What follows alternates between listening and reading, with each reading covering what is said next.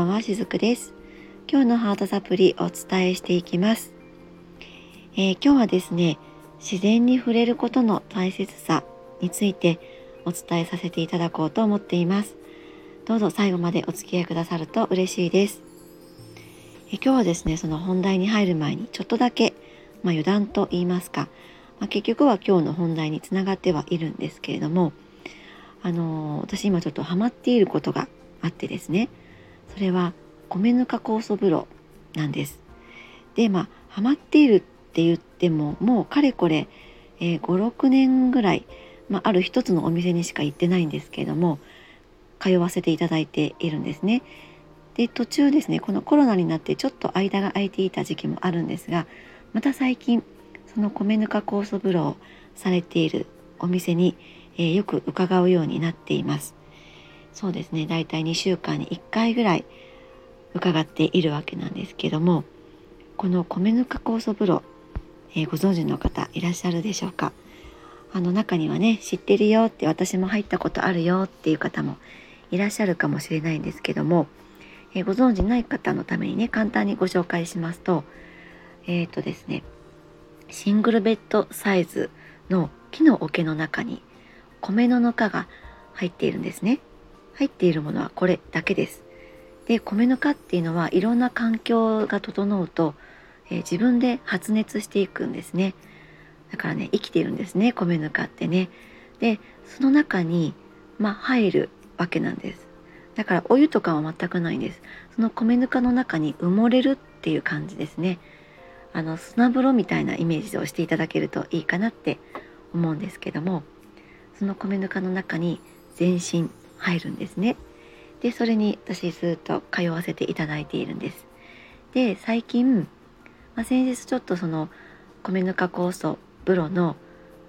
そのぬかをですねかき混ぜる体験をさせてもらったんですねそのお店ででそのことについては先日もちょっと配信をしているんですけども、まあ、よかったらねそちらも聞いていただけるとよりイメージしただ、えー、よりイメージがしていただきやすいかなって思うんですがそのね米ぬかを高さが深さが割とあるんですけれどもね7 8 0センチもうちょっとあるかな。それをね下からスコップとかを使ってかき混ぜるんです。下から上に、えー、右から左に左から右にみたいな感じでかき混ぜるんですけどもその体験をねしているんですね。で今ね月に1回それをするようにしています。もうねそれはなぜかっていうと、まあ、単純にこの作業がねすごく楽しいっていうのもあるんですが米ぬかにね触れているとすごくね米ぬかが生きているなっていうのを手のひらでもって感じるんですね。でもちろん米ぬか風呂に入っている時も全身でそれを感じることはできるんですが何て言うのかな自分の手でもってそれをね米ぬか、えー、かき混ぜる天地入れ替えっていうんですけれどもその体験をしていると可愛くなるんですね米ぬかが。あ今日はこれだけ頑張ったんだねこの下の方の米ぬかこんな風になっているねってよくよくかき混ぜてあげるよってそしてもう使えなくなった部分は除くわけなんですけどもその米ぬかにも頑張ってくれたねありがとうって言って、まあ、のけるんですねそしてもちろんそれはまた再利用できるわけなんですあの農家さんとかにねお配りするみたいなんですけどもそんな風にあの感謝しながらこの米ぬかを攪拌させてあげるんですねなんかそんな作業をしているとすごくね愛おしくなるんです米ぬか生きてるなって感じるしそれと同時にその生きているものにリアルに触れるのって自分も生きているな個々に生きているなっていうのを改めて感じたりするんですね。まあ、そういった体験が改めてできるので私この天地入れ替え米ぬか天地入れ替えっていうのを月に1回参加させていただいているわけなんですけどもこの米ぬかもやっぱり自然の一部ですよね。そして今日お伝えしていきたいのがその自然に触れることの大切さをお伝えしていきたいなと思うんですね。でも私たちその現代人っていうのはあの機械的に行き過ぎちゃっているところがあるのではないかなって思うんですね。もうその大人になったら必ず、えー、会社に行って、まあ、会社の中で、まあ、いろんなね職場の方がいらっしゃるとは思うんですけれどもビルの中で、えー、囲まれて建物に囲まれて人に囲まれてそして毎日コンピューターを見て、まあ、それでパソコンの中で、えー、組織の中で生きていろんなお約束を守ってって、まあ、そういった環境の中で生きていらっしゃる方きっと多いのではないかなって思ったりもします。私自身もね看護師の仕事も普段しているんですが昔は手書きだったカルテが今は電子カルテなんですね。なので私自身も今の職場でこのパソコンと向き合う時間って結構多いんですね。えー、人と向き合う仕事でありながらもやっぱりね2時間ぐらいはパソコンと向き合っていると思います。まあそういった環境の中にいるとまあもうそれがこの自分の人生だみたいな風に、えー、セット自然にセットされていくっていう嫌いもねあるかなと思うんですよね。でももちろん決してそんなことはないんですよね。あの人間も動物です。自然の一部ですよね。だから必ずその自然と一緒になりたいってそういう欲求ってあるはずなんですよね。だけれどもどこかでその頭の方でそれを切り替えて、えー、ビジネスのことを考えてしまったりとか、まあ、社会のメカニズムのことばかりを考えてしまっているとやっぱり、えー、人間らしさっていうのは、えー、失われていくのではないかなって、まあ、そんな時もあるのではないかなって思うんですね。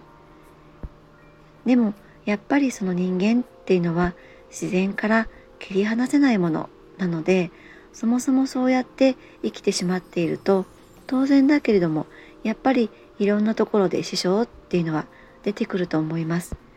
えー、例えば病気とかですね人間の中に出てくるそのいろいろな異変それも、ま、全部が全部そうだとは言い切れないんですけどもその原因の中の一部にあまりにもこの自然からかけ離れている頭を使いすぎて酷使してしまって頭の中でこう自分を、まあ、ロボットみたいにそんな風な生き方をさせているとやっぱりそういう風に何かしら体に異変っていう風な形で表してくれることもあるのではないかなと感じていたりします。でももちろん人間って、えー、経済活動もしていかないといけないので当然仕事をしたりとかですね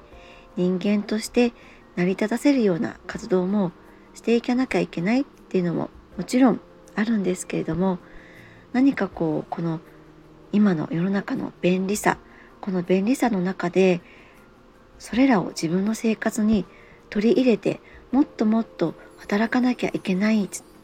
もっともっと働かなきゃいけないんだみたいな、まあ、そういった風な環境の中に、えー、自分を落とし込んでしまってそういった生き方になってしまうこともあるかもしれませんよね。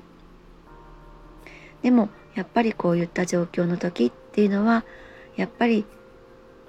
このほぼ自然から分断されちゃっているっていうことはあると思います。でそういったある意味自然から分断されてしまっているっていうのはちょっとした脅威も私は感じていたりするんですね。で私自身今住んでいるところはその近くには、まあ、海といいますか干潟もあったりとかあと残りは山に囲まれていて、えもちろん電車もバスも通っていますけれども、まあ、ちょっと散歩道散歩をしようと思えば、えー、周りに田んぼのあるところも歩けたりするわけなんですね。私は犬を飼っていますので毎日そういった環境の中を歩くことでもって毎朝毎夕こうリセットすることもできていたりします。で近くにですね例えばでたまにはたまにでたまには山に登ったりとかですね、まあ、好きな神社に行ったりとか、まあ、そういったこともしたりするんですけどももちろんこれ聞いていただいている方の中にもですね、まあ、忙しくてそういうところに行けないわっていう方もいらっしゃると思います。でもでもむしろそういったところにわざわざ行かなくても例えば近所の公園に行くだけでもいいんですよね。近所の公園に行って例えばそこに生えている植物たちを眺めてみたりとかそこに来ている鳥もいると思うんですよね今は葉っぱが色づいていてもうすぐ秋なんだなって、まあ、そんなことをね感じてくださるだけでも自然に触れることってできると思うんですあとは例えば近くの公園に行く間がない時はお花屋さんでもって時折その季節のお花を買ってみて、えー、家に飾ってみるとかですねやっぱり自分でできるこう自然に触れる対処法ってあると思うんですね。ちょこちょこっとしたところでこんな風に取り入れていくことって可能ではないかなって思うんです。あとは生き物に触れることもいいと思います。やっぱりこの機械的に生きていると人間って少しずつなんかちょっとこう狂っていくのではないかなって思っているんですね。頭だけで生きているとハートのところがこう反応してなくなってくるんですね。でもやっぱりその生きているもの植物とか自分の飼っているペットとかですね。そういった生きているものとの触れ合いを大事にして自然に触れるっていうことを自分の一部に自分の日常の中の一部に取り入れていくことでもってそれがハートの栄養になっていくと思います。あとはまあ空を見上げるとかでもいいと思うんですよあの1秒たりとも同じ空ってないんですよねずっと雲は流れていますし1秒たりとも同じ景色ってないと思うんです。まあ、そういった風に朝日を見るとか日が暮れていく様子を見るだけでも私たちのハートってすごくちゃんと反応してくれます。そういう風に自然に触れることってまあいい意味で人間って小さいんだなっていう風に感じたりもします。こんな風にですね自然の中に自分を置いてあげるといろんな自分にまた改めて気づけたりしますなのでそういった意味でも私は自然に触れ合うっていうのはおすすめしたいなと思っていたりしますはい。え今日のメッセージはいかがでしたでしょうか？また明日もお話ししていきます。今日も最後までお付き合いくださりありがとうございました。しずくでした。